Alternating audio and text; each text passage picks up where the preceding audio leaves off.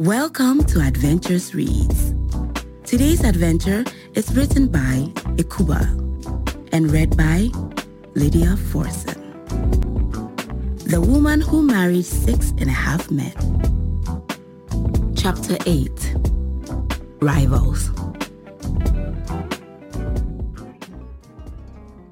Yao rushed to call the traditional bed attendants, who quickly moved me into our bedroom and laid me on a mat with a big basin of water and cloth beside me. They put the towel on my forehead to cool me down as I was sweating bucket loads. During the births of Ifwa and Kwanzaa, I bore my pain in silence. However, for this child, I just could not keep quiet. I cursed Yao for being an unfaithful harlot of a man and cursed whichever stupid woman had fallen for Yao's secret words.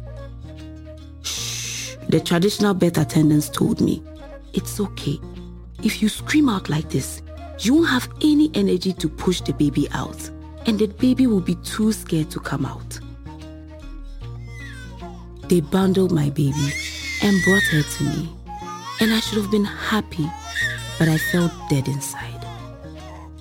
Somehow, deep within me, I knew that it was over between me and Yao.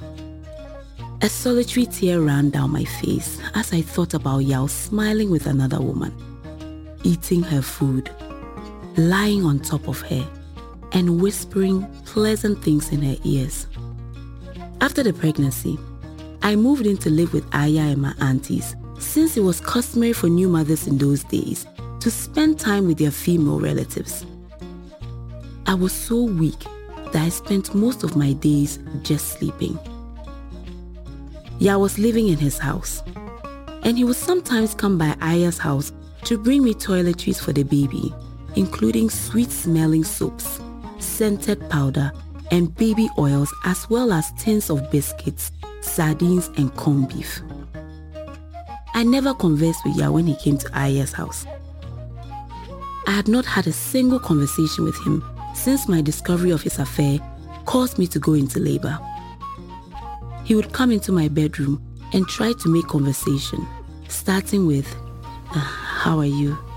and moving to random small talk. But each time, I turned so that my back would face him and then proceed to give him one liners till he got the message and left. It was in Aya's house that I started hearing snippets of information about Yao's paramour. I'll pretend to be asleep while my aunties were in the room and they will gossip. Yes, I heard one of them say, they say the woman is from a neighboring village and that all this while he was claiming to be traveling to Cape Coast, he was actually going to stay in her house. That woman is trouble, oh. Hmm. They say that her own husband left her because she's quarrelsome. Another time, yes, they say she's also going to give birth to. She gave birth a couple of weeks ago, but Yao pleaded with her to wait till this other child is born and then he would name their child. Yao said that the shock of her pregnancy could affect his wife. She became furious, and after wailing that Yao hates her, she demanded to stay in Yao's mother's house till she delivered. She's a cunning snake. Oh. She must have known that if she stayed in her village, Yao could easily sweep her and this whole incident under the rug. But living in his mom's home changes everything. With every succeeding gossip, my heart sank even further, and I became increasingly depressed while I felt so helpless. Then one day, I overheard this. Yes, so can you imagine that Yao is planning to name that woman's child one day before he names Araba's daughter? That woman insisted that her son should be named first because, after all, he arrived first and he's also a boy. My mind was made up.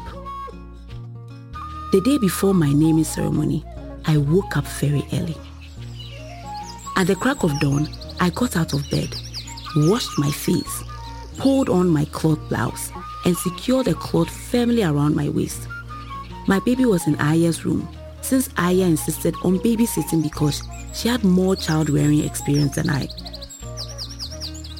Before stepping out, I picked up a huge tin of corned beef that Yao had brought to me on one of his visits, but I never opened it and put it in a small jute bag. I was stepping out of the house with the jute bag when Aya called me softly. Araba, where are you going? I need some fresh air, Aya, I said softly, almost pleading. I didn't want her to ruin my plans.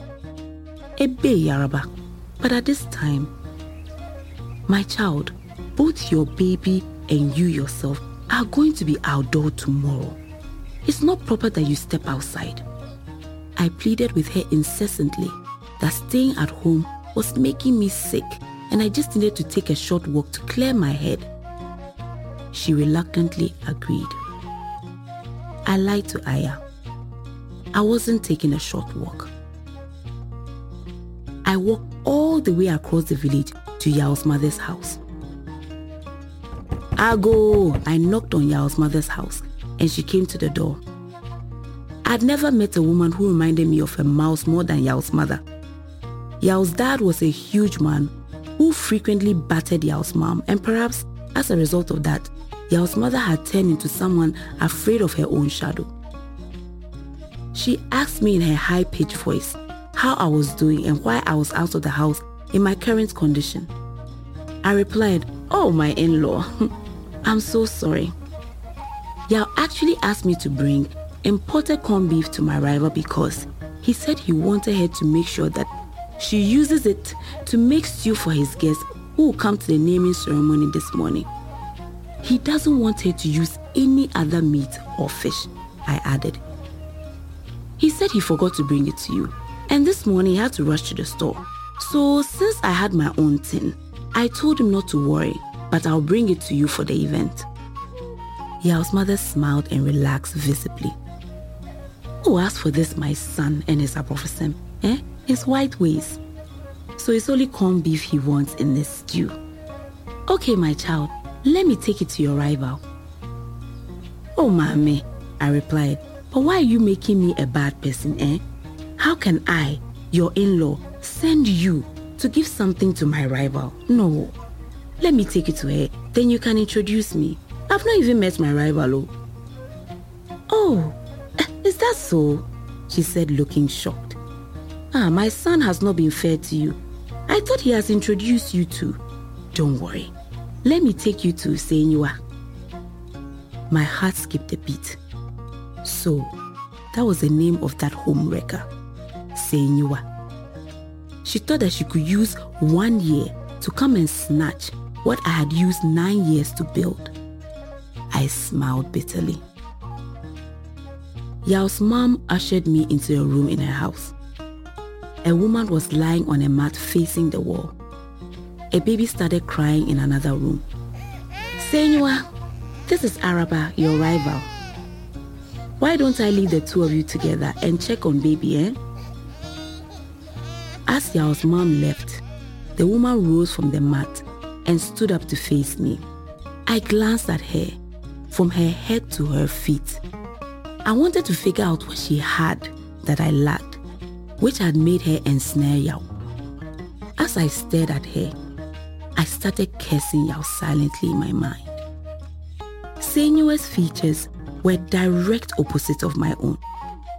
Where I was short, she was tall. Where I was light complexioned, she was ebony skinned. Even our eyes were different.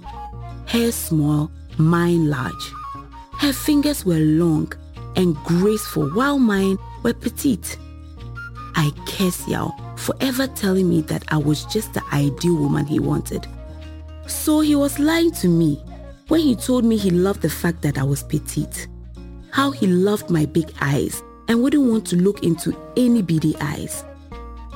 That was the day that I learned to take it with a pinch of salt whenever a man tells me I'm just the woman he wants. I always tell myself, the fact that he claims you are his ideal woman doesn't mean that he doesn't find other women who look so different from you attractive. She stood up and I realized that she was topless and was only wearing a cloth wrapped around her waist. Which kind of woman did that? I mean, went to meet her mother-in-law and rival topless.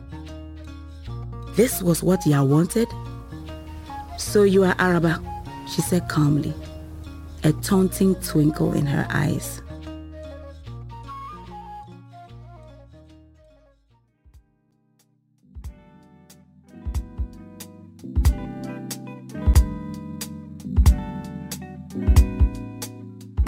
Thank you for tuning in. We hope you enjoyed today's adventure. Do not forget to share, follow us on social media and let us know what you think. We look forward to going on the next adventure with you.